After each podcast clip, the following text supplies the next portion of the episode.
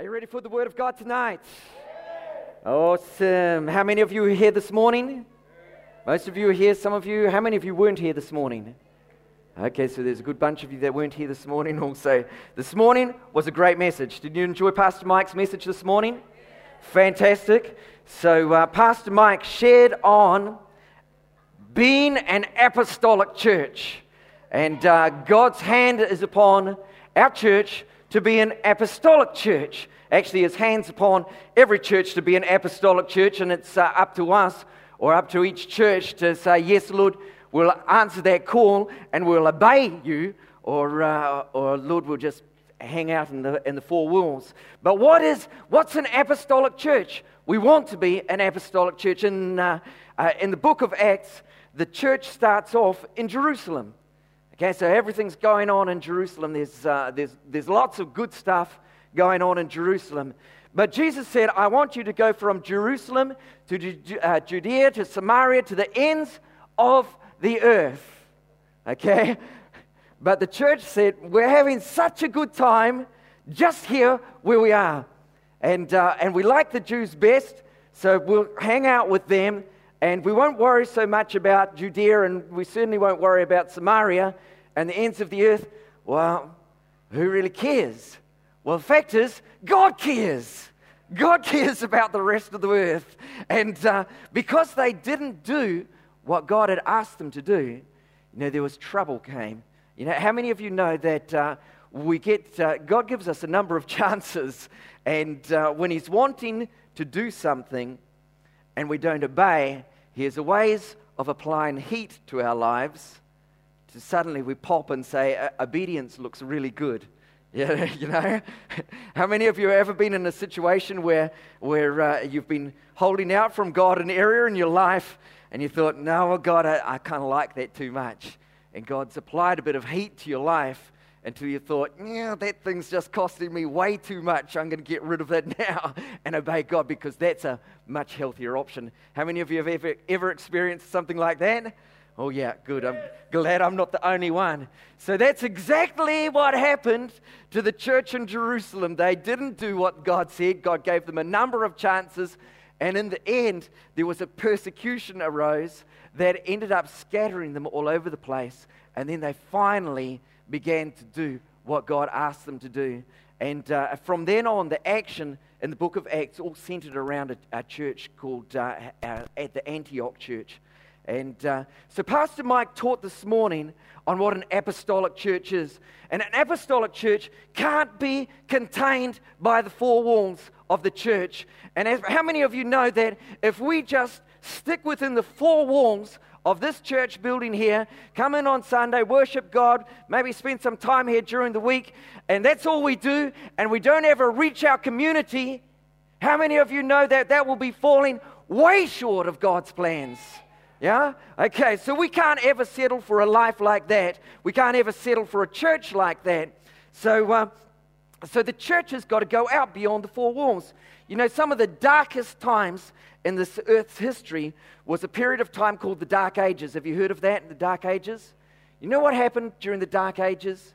The church retreated behind the walls of monasteries and didn't reach out they didn't um, let the word of God out. All the, all, the, uh, all the people who declared to be Christians retreated from the rest of the world and uh, hid in, in uh, areas like monasteries and things like that. And that, removing the light of Jesus Christ from the world, plunged this whole earth into some of the darkest time ever in the history of, of the world. It was called the Dark Ages heinous things happened during that time. And it was all because the church didn't do what it was supposed to do. God had said, Go out. And the church said, No way, it's way too scary out there. Let's come in. And uh, we can't ever be like that because we know that the kingdom of God is expanding. God's purpose is to expand the kingdom, that His glory will fill the earth, and we're to be a part of that. So we can't ever settle for a life that's t- retained within the four walls. So an apostolic church is a church that's not contained by the four walls. It's a church that has a massive impact on the community and the world around it. It's a church that's intent on expanding the kingdom of God, and it's a church that's anointed by the Holy Spirit with signs and wonders. It's not a dead religion. Good stuff is happening. How many of you want to be a part of a church like that? Come on, I want to be a part of a church like that. So that's a great thing. That's the sort of church that God's building in this place. Now, if we're to be an apostolic church, we need to be an apostolic people. Because the church is not a building, it's people, it's you and I. So if God's doing that in the church, what's He doing to you and I? You see, God is wanting us to rise up as apostolic people, not just believers who say, come up to, on the front, respond to an old call, and say, Jesus, I, don't want to go to hell, so uh, please save me. All right? That's a good start. All right? But it's far more than that. It's far more than that. It's good to be a believer, good to give your heart to the Lord. In fact, I'll give you that opportunity tonight, and I hope that uh, you'll respond to it because it, we need to be saved. That's the truth. But actually, Jesus wants far more than believers, He wants disciples, Christians, anointed ones, not content to be Sunday Christians where we come on Sunday and uh, the rest of the week we live like devils. You know, do you know anyone who lives like that? You know what? Don't tell me their names, okay? You just tell them. Maybe give them an elbow and say, don't, like, don't live like a devil for the rest of the week, okay? Get some Jesus on Sunday, uh, get some Jesus tomorrow, and the next day, and the next day. Live for Him Monday through to Sunday, and Sunday through to Saturday, right through. Don't live like a devil for the rest of the week. You see, that's the sort of people that God's wanting us to be. Not content just to turn up on Sunday and, worship, although that's good, but people who are devoting the rest of their lives to serve Him. Are people who welcome God into every part and every day of their lives. Do you think Jesus cares about your exam results? Too right, He does. Do you think Jesus cares about your friends at school? Absolutely.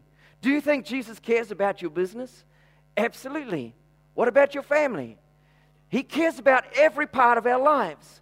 Now, sometimes people focus on, well, I'm Christian, so I just come to church on Sunday and, you know, I would be a generally good person all the rest of the week, but uh, I don't really see what God's got to do with the rest of my week. We're not to be like that. You see, we're meant to be apostolic people. What's an apostolic pe- person? It's a kingdom expander, a territory taker a kingdom expander and a territory taker. So I'm going to speak tonight on four qualities of a territory taker. And uh, so when we talk about kingdom, some people, again, automatically they say, well, the kingdom of God is church. No, the kingdom of God is the church plus it's the kingdom of God, is the church plus every other area of your life. It's your family, it's the areas of education, business, media, arts, government, science, every area of life Jesus Christ is interested in and wants to reform, and he wants to transfer the kingdoms of this world into his kingdom. So he needs people in every part of life who will say, this area and this territory of life belongs to me. I'm going to become the best school teacher ever, and I'm going to influence, I'm going to influence my school for Jesus Christ. Or I'm going to be the best engineer ever. I'm going to be the best engineer that this town, this region has seen. And I'm going to make my stamp on this for Jesus Christ. I'm going to be the best food technologist that Heinz Wattie's has seen in this country and possibly anywhere. Rachel Johns. why not? Why not? You know, if not, why not? And if it's not us, who will it be? Who will reach this region and even the regions beyond if it's not us who puts up our hand and says, God, I want to bring glory to you in whatever area I can. So I'm going to raise up a great business. I'm going to have the best business possible. And I'm going to bring glory to you that way. I'm going to be the best worker in my field. And they're going to, and uh, by that, I'll gain a testimony before kings. I'm going to be the best prison officer. My word, Jeff, you be the best prison officer out there, eh? Be the best prison officer. If not, who? Let it be you. Yeah? So wherever we are, we serve God and say, This is a territory that He's placed me, and I'm going to make it Jesus Christ. See, God wants you and I to be kingdom expanders, territory takers. He wants people to get a vision for life, a territory that they can take a hold of, kick out the demonic squatters, kick them out, and transform it with the culture of heaven. Bring the culture of heaven into your workplace, into your school, into your business, into your family, wherever it is. So, what sort of person can we look to who will be a kingdom expander, a territory taker? You see, a great example that I think of is, uh, is, is the life of Caleb. Now, how many of you have heard of Caleb? Caleb was an awesome man of faith, but he was a truly apostolic person before apostolic was even around. You know, he was a forerunner, a model of what someone can do if they get a hold of what God wants for their lives and they don't let go. So, we're going to look at the life of Caleb and see what we can learn from it. So, let me give you a little bit of background about this guy, Caleb. First of all, he came out of Egypt with Moses as a slave. Moses uh, came and delivered all the slaves out of Egypt through the Red Sea. And the plan was that God was going to take them all into the promised lands once they were slaves, now they were free. And there was a purpose and a plan for their lives that God would bring them into their own lands where they would no longer be driven by slave masters or anything like that. They would be their own people, serving God in complete freedom. So Caleb was one of those. So out they go through the Red Sea, the whole nation of Israel, millions of them, and they go into an area called the wilderness. They travel through this wilderness with signs and wonders, incredible things.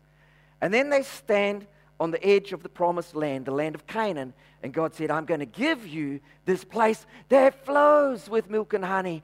It's a great place to be. Everything you need is there. And He said, I want you to send out 12 spies to have a look. Check it out. So they send out 12 spies. Caleb and Joshua are two of those 12 spies. So they all go out, they have a journey through the promised land, and they, uh, they bring back some of the fruit of that place. It's enormous, you know, incredible place. Amazing. They see all the things that could be theirs. And they think, God has given us this land. Wow.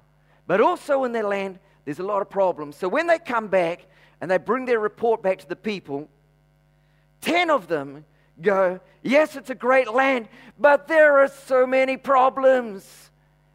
They're giants. There's all sorts of things. We are too weak. We can't do it. This city is a walled. God, we can't do it. And two of them, Joshua and Caleb, said, Dudes, what are you talking about? It's amazing. It's incredible. We can do it. God is with us. He will enable us to do it. But the 10 spies turned the whole nation of Israel against them, and they all began to weep and to cry. All began to grizzle and say, We can't do it. It's too tough. God wants us to die. So they're going to go, they want to go back to Egypt. They want to give up. So I want you to turn in your Bible because right there God intervenes. So in your Bible, I want you to turn to Numbers chapter 14. Numbers chapter 14. Let me know when you get there, eh? So we're going to look at what is a territory taker. What does it take? All right. Okay, so Numbers chapter 14, and I'm going to read to you verses 6 through to 9. And it says, And Joshua, the son of Nun, and Caleb, the son of Jephunneh, who were among those who had spied out the land, tore their clothes. That's a pretty extreme thing to do, eh? And uh, uh, and said to all the congregation, because they were all crying and, and uh, carrying on at this time, saying, God's going to kill us. There's too many giants. What a waste. And, uh, and they said to all the congregation of the people of Israel, The land which we passed through to spy it out is an exceedingly good land. If the Lord delights in us, he will bring us into this land and give it to us, a land that flows with milk and honey. Only do not rebel against the Lord. Do not fear the people of the land, for they are bread to us. Their protection is removed from them, and the Lord is with us. Do not fear them. So that's the attitude of Caleb and Joshua. They say, We can do it. We can do it. Don't be afraid. Problems, problems, they just make us stronger. How about that for looking at a problem? If you've got anything that comes up in your life and say, Oh, this is just too tough, I tell you, you start looking at it, this might be a tough problem, but it's making me stronger and I'm not giving up on it. So problems just make you stronger. They don't break you. If you've got faith in God, they will be bread for you. All right, so here's Joshua and Caleb, and so they're saying this. So, what's the reaction of the people? So, the people, do they change at all? No, they say uh, in verse 10 then all the congregation said to stone them with stones. You know, so how many of you know that sometimes you take a stand for the Lord and uh, people start lifting up stones? Yeah, they're ready to squash you and, uh, and nail you for your faith. All right? But the encouraging thing about this is right then, when they're about to deal to Moses and Aaron and Joshua and Caleb, just when they're about to throw the stones on them, whew, the glory of God comes. And that sort of stops them in their tracks. You know, they're just about to deal to God's servants, and all of a sudden, God turns up. It's like being at school. And uh, how many of you ever remember when you're just uh, in the process of doing something really that you shouldn't have done, and, uh, and the headmaster turned up at school. Yeah? Was anyone else like that? I, just me. Yeah. Uh, I had a. Uh, I tell you a story. Can I tell you a quick story? Just uh, completely unrelated, but it is. It's related because uh, I, you know, I was naughty at school. And um, how many of you know those phones that you wound around, and uh, they produce electric shock? And so I, I was about to um, shock the daylights out of one of my mates at school who didn't know about it, and I had him holding onto the wires, and I was just about to give the, give the, uh, give the handle a great big burst, and the headmaster walked in, and uh, stopped me in my tracks, I can tell you. And that's what God did in this situation. He stopped them right in their tracks. He says, I've got something to say with you guys. I'm going to sort you out. You see, it goes through and uh, flip over a little bit further in uh, 14 to uh, verses 21 and 24. God says, I'm going to sort you guys out. And he says, As truly as I live, and all the earth shall be filled with the glory of the Lord, none of the men who have seen my glory and my signs that I did in Egypt and in the wilderness, and yet have put me to the test these ten times, and have not obeyed my voice shall see the land that I swore to give to their fathers. And none of those who despised me shall see it. But my servant Caleb, because he has a different spirit and has followed me fully, I will bring into the land into which he went, and the descendants, his descendants, will possess it. So that's an amazing thing. Everyone's whinging and grizzling and uh, in trouble. God turns up and says, Guys, it's over for you. I've had enough of you. You won't enter into my promises. But Caleb, he has a different spirit. He has fully followed me, and he will enter into the promised land, and he will take hold of everything that I've said he would. But the rest of you guys are toast. So, how many of you now have got a real interest in knowing what made Caleb different because you want to take a hold of what God wanted to do in his life and wanted to do in all of the others' lives. How many of you want to learn from Caleb, eh? Yeah, absolutely. Because you know what? In church life, I've seen lots of people come in the doors, and I've seen a fair few go out the doors because they've let go of the promises of God. Times have got tough, and instead of getting tough with them, instead of holding on to the promises of God, they've backslidden out the back door. And that's a tragedy because God's got so much more for them. You see, whatever problem comes up in your life, it's not to crush you, it's to build you. It's not to break you, it's to strengthen you. So let's look at what were the qualities of Caleb that made him a territory taker. First of all, he had a different spirit, a different spirit, a different attitude. It says, but my servant Caleb will enter the promised land because he has a different spirit. If you want to be a territory taker, you need a different spirit. And you say, a different spirit to what? A different spirit to those that were displayed by everyone else, by the majority, by the people who were all around. If you want to be a territory taker, if you want to expand the kingdom of God, you need something different about you, a different spirit, a different attitude. You see, everyone else around Caleb, their spirit was characterized by, or characterized by unbelieving. They whinged and they grizzled. They whined. They were unbelieving. They didn't believe that God could do it. They didn't take hold of the promises of God. Do you have hold of the promises of God for your life? Do you take a hold of them and you say, God will do this no matter what my circumstances? You said they were fearful. They didn't want to take any risks. And so they weren't going to step out. They were afraid. And they complained. If there's one thing that ticks God off, it's complaining. Tell the person next to you, don't complain. Complaining ticks God off. But there's something else, something else that grabs God's attention. He says, That's I like. What does God like? He likes faith, He likes love, He likes thankfulness. And if we're prepared to cultivate these things in our lives, then that we will character we will cultivate the character of a territory taker. So I hate gardening. How many of you hate gardening? I, some people love gardening. I hate gardening. But I love Roundup, okay? I love Roundup. It's, a, it's an easy way of weeding. Okay, so uh, we, we need some spiritual. I love Roundup in our garden. Toast all the weeds. Awesome. Very good. All right. But we need to take some spiritual Roundup and deal to every unbelieving, stinky, fearful, complaining thing in our, in our lives and pour some spiritual roundup on that thing because otherwise it'll rob us of our destiny with God. So you can do that by building faith in your life, building love in your life. Why love? Because love casts out fear.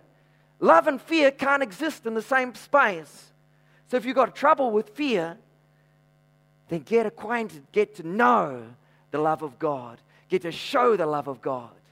Deal with complaining by developing a, an attitude of thankfulness in uh, Colossians 3, verse 23 and 24. It says, Whatever you do, work heartily as to the Lord and not for men, knowing that from the Lord you will receive the inheritance as your reward.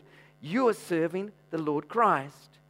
So, whatever you do, whatever you do, do it with all your strength. Do it with a great attitude because God's watching and He will reward you See, I, maybe say, well, you know, I've done some really bad jobs. I've done some really bad jobs. One, one season during, uh, uh, during my school holidays, uh, at the university holidays, I worked in the freezing works in the, in the green, uh, in the green casings plant. You heard what the green, do you know what the green casings plant is? Has anyone ever worked there? Well, it is ugly, okay? It is the awful plant, okay?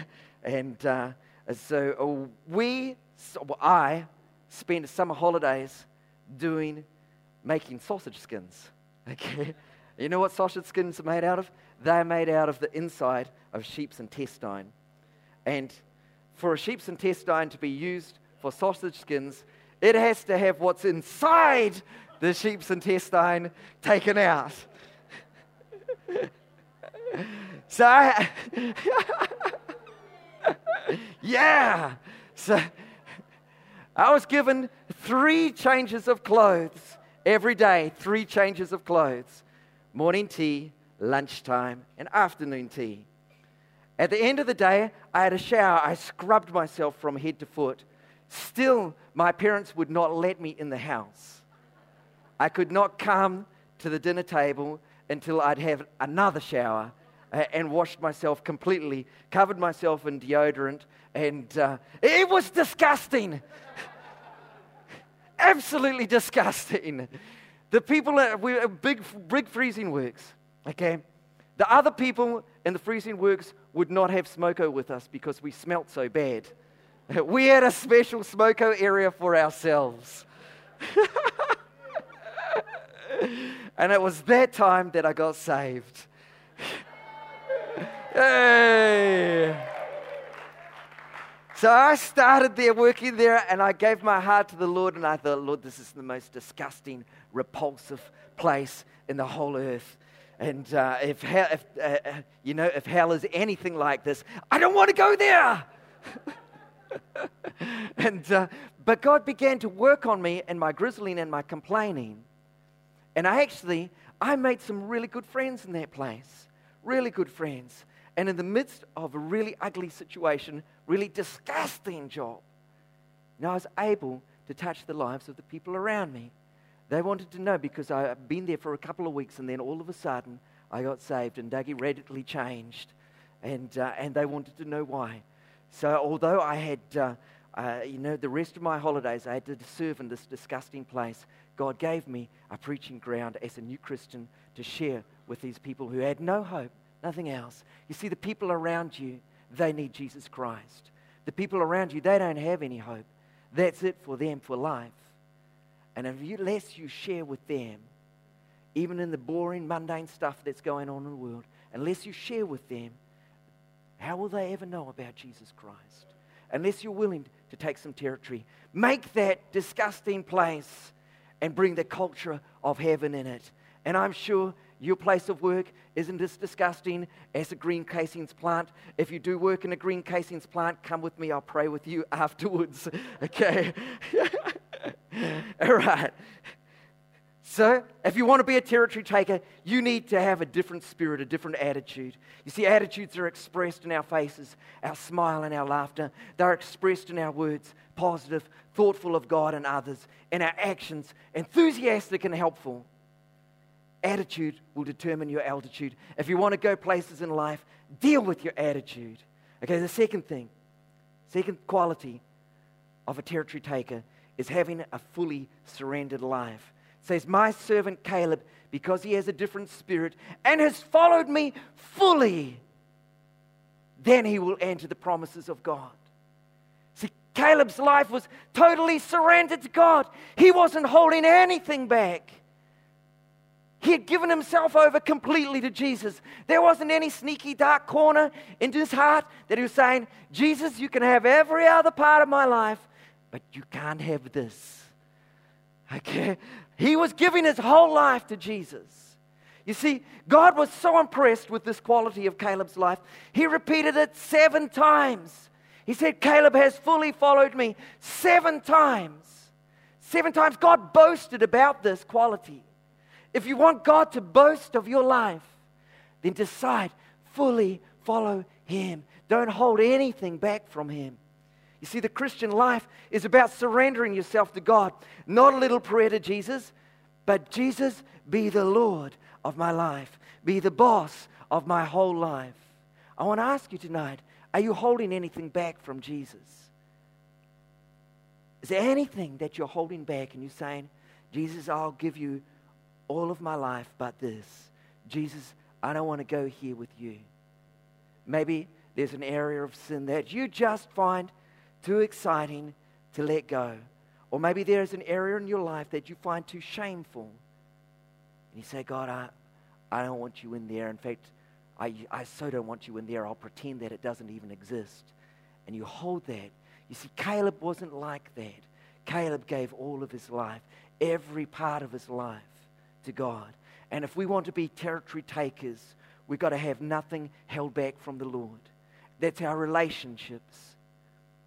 That's our money. That's our habits. That's our thought life.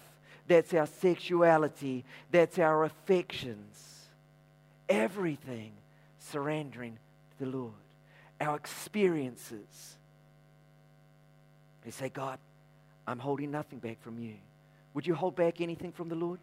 Please tell me no. I'm holding nothing back. How many of you say, I'm letting go of everything and fully following the Lord? Put your hand up if that's you tonight. Hallelujah. All right. If that's you're not you tonight, time to put it right. Okay? I remember, I remember distinctly, uh, and there's many, many areas of your life where you say, you know, God, God begins to put his hand on them and say, No, I want you to deal with this. The first, first one was, uh, or one of the first areas was my money. I had a strong, stingy spirit um, passed, passed, on, passed on to me from my, uh, from, my, uh, uh, from my generational line that grew up through to the Depression. And, uh, and they were always worried that there would never be enough. Always worried.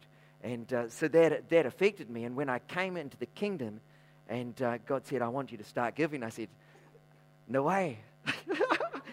I worked for that. Some of it in a green casings plant. it's my money. And uh, don't talk about money, God, because that makes me uncomfortable. And, uh, and God began to work on me. And uh, he said, well, Doug, you can have it your way or you can have it my way. What's it going to be? And uh, over time, God loosened my grip on my wallet and I was able to give and then to tithe and then to give and above my tithe. And actually, I discovered something incredible. Freedom comes with it. Incredible. You know, God broke the strong, stingy spirit off my life, and He can break it off your life too. Amen. Wouldn't that be a good thing? you see, there was another person, there was another person who held back, and I looked on this. Someone else who loved God, but he held back part of his life. It was King Solomon. And uh, talks about King Solomon in 1 Kings 11. And King Solomon did some incredible things. King Solomon built the most amazing temple ever, phenomenal temple. People came from all over the earth to see what, uh, what God had done. God turned up, his very presence turned up in the temple that Solomon made. But Solomon didn't follow the Lord fully. It says that Solomon had another love. It says in 1 Kings 11, and it's worthwhile reading, it says that King Solomon loved many. Say many. Many. He loved many foreign women.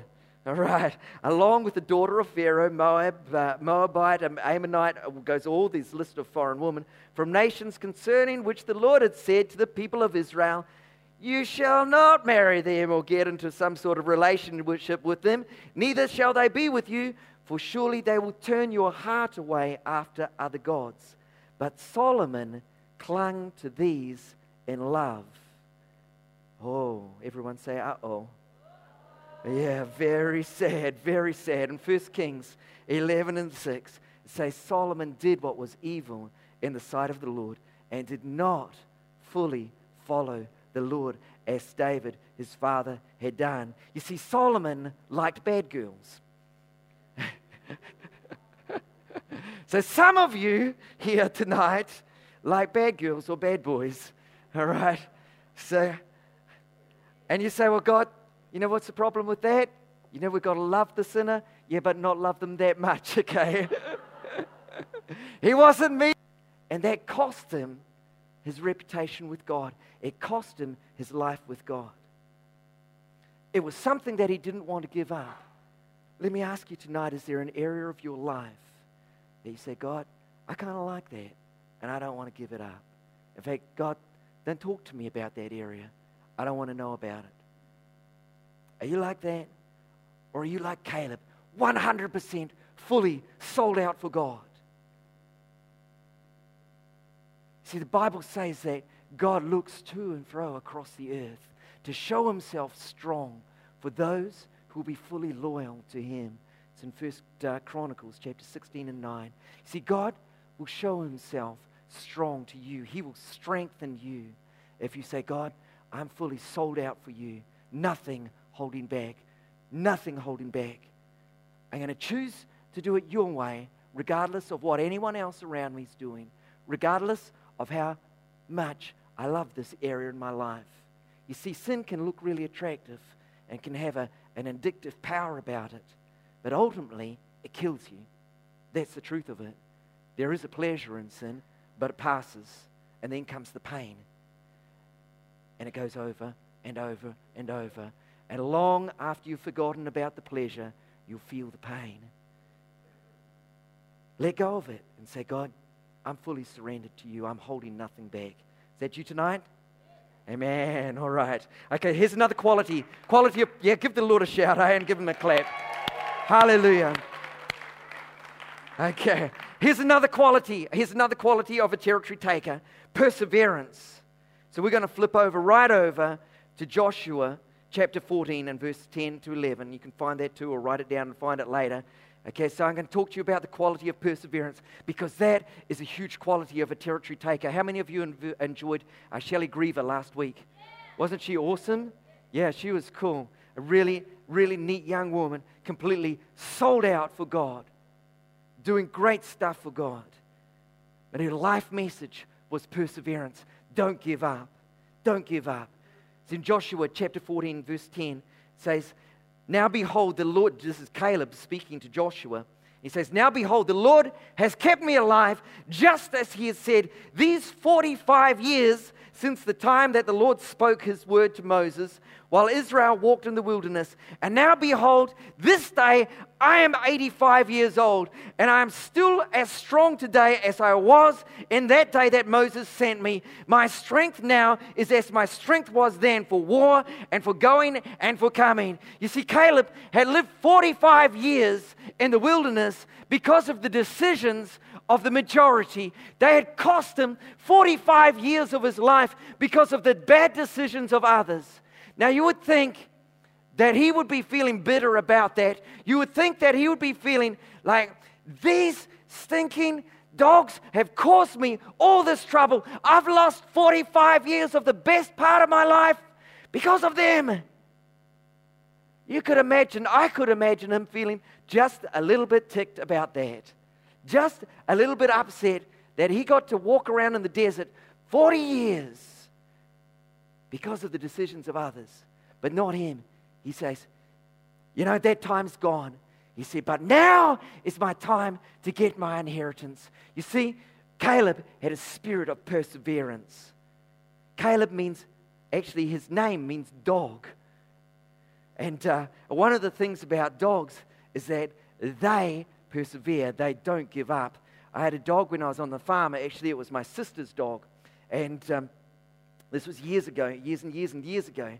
And uh, this dog was called Hooch.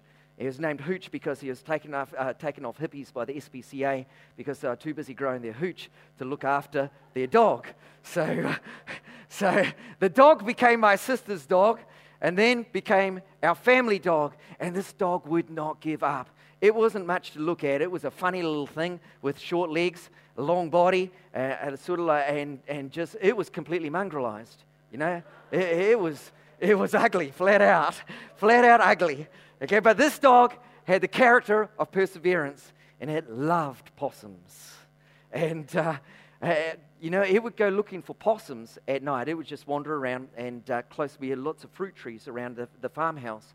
And uh, uh, after everyone was asleep, me included, around about 11 o'clock, 12 o'clock at night, every night, it would find a possum up a tree and it would bark and it would bark and it would bark and it would bark and it would bark and it would keep on barking until the whole house was awake. I'm thinking, okay, so you go out there, shoot the possum, possum falls down, dog eats the possum, okay? it loved to eat possums.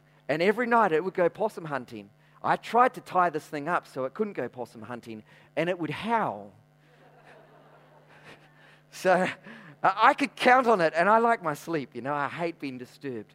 But this thing, you know, it, it, so consistently, it would tree a possum, and you'd have to go out and shoot it. And it got to the point where I would go out there because I would be the easily, most easily disturbed and sleep, and the others would think Doug's going to pop first. So uh, we'll just stay here in our warm toesies, and uh, uh, we'll, we'll, we'll wait for Doug to pop. And sure enough, Doug would pop. okay, out I go. And after a while, I got to looking at the dog and thinking, do I shoot you or the possum? Okay? I shoot you and my problems are over. but this dog had perseverance, it wouldn't give up. And we need to develop that sort of quality in our lives. I didn't shoot the dog, by, by the way. The dog, the dog lived a very, a very, very long and happy life because uh, my mother would have shot me if I'd shot it. So, uh, anyway, so this dog had perseverance. We need to develop that sort of character. How is it that a short, four legged creature can have more perseverance than us. No way. You see, what does it take to put you off the scent of God's promises? Is it two days before God answers and you've given, given up, gone toes up? Is it two years? Is it 45 years? How many of you waited 45 years for a promise to be fulfilled? Walking in a desert. Probably not many of us. Maybe there are some. If you are, then thank God you're an incredible person. But Caleb was like that 45 years.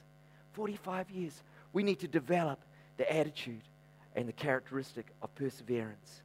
See, uh, last week, uh, Shelley said that was a sign, the first sign of apostolic grace on your life. If we're to have apostolic grace in our life, the ability to take territory for God and make it His, then we need to develop perseverance. So tell the person next to you, keep on and don't give up. All right, last quality. All right. You've got to know where your promised land is. Can I have the band, please?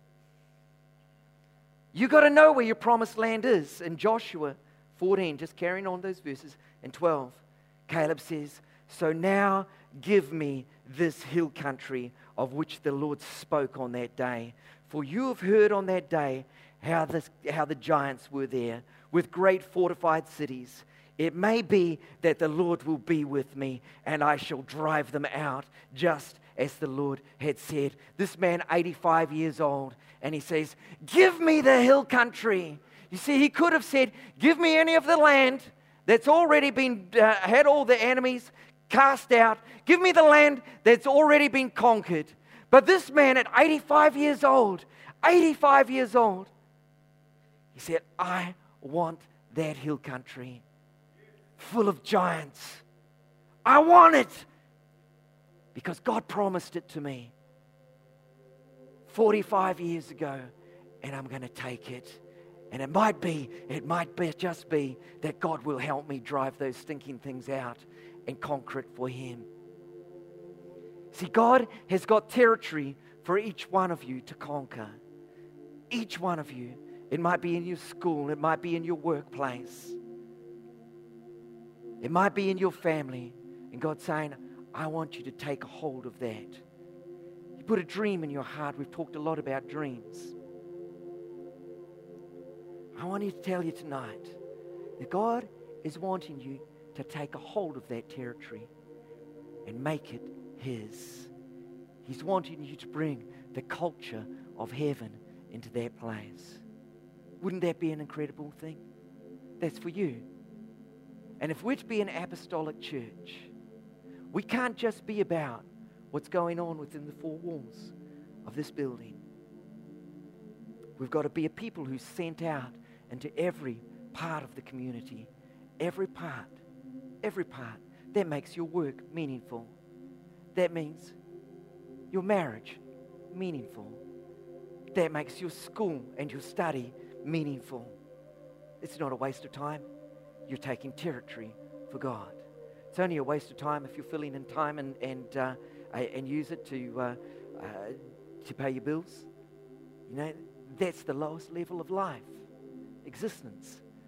But God wants you to be a territory taker.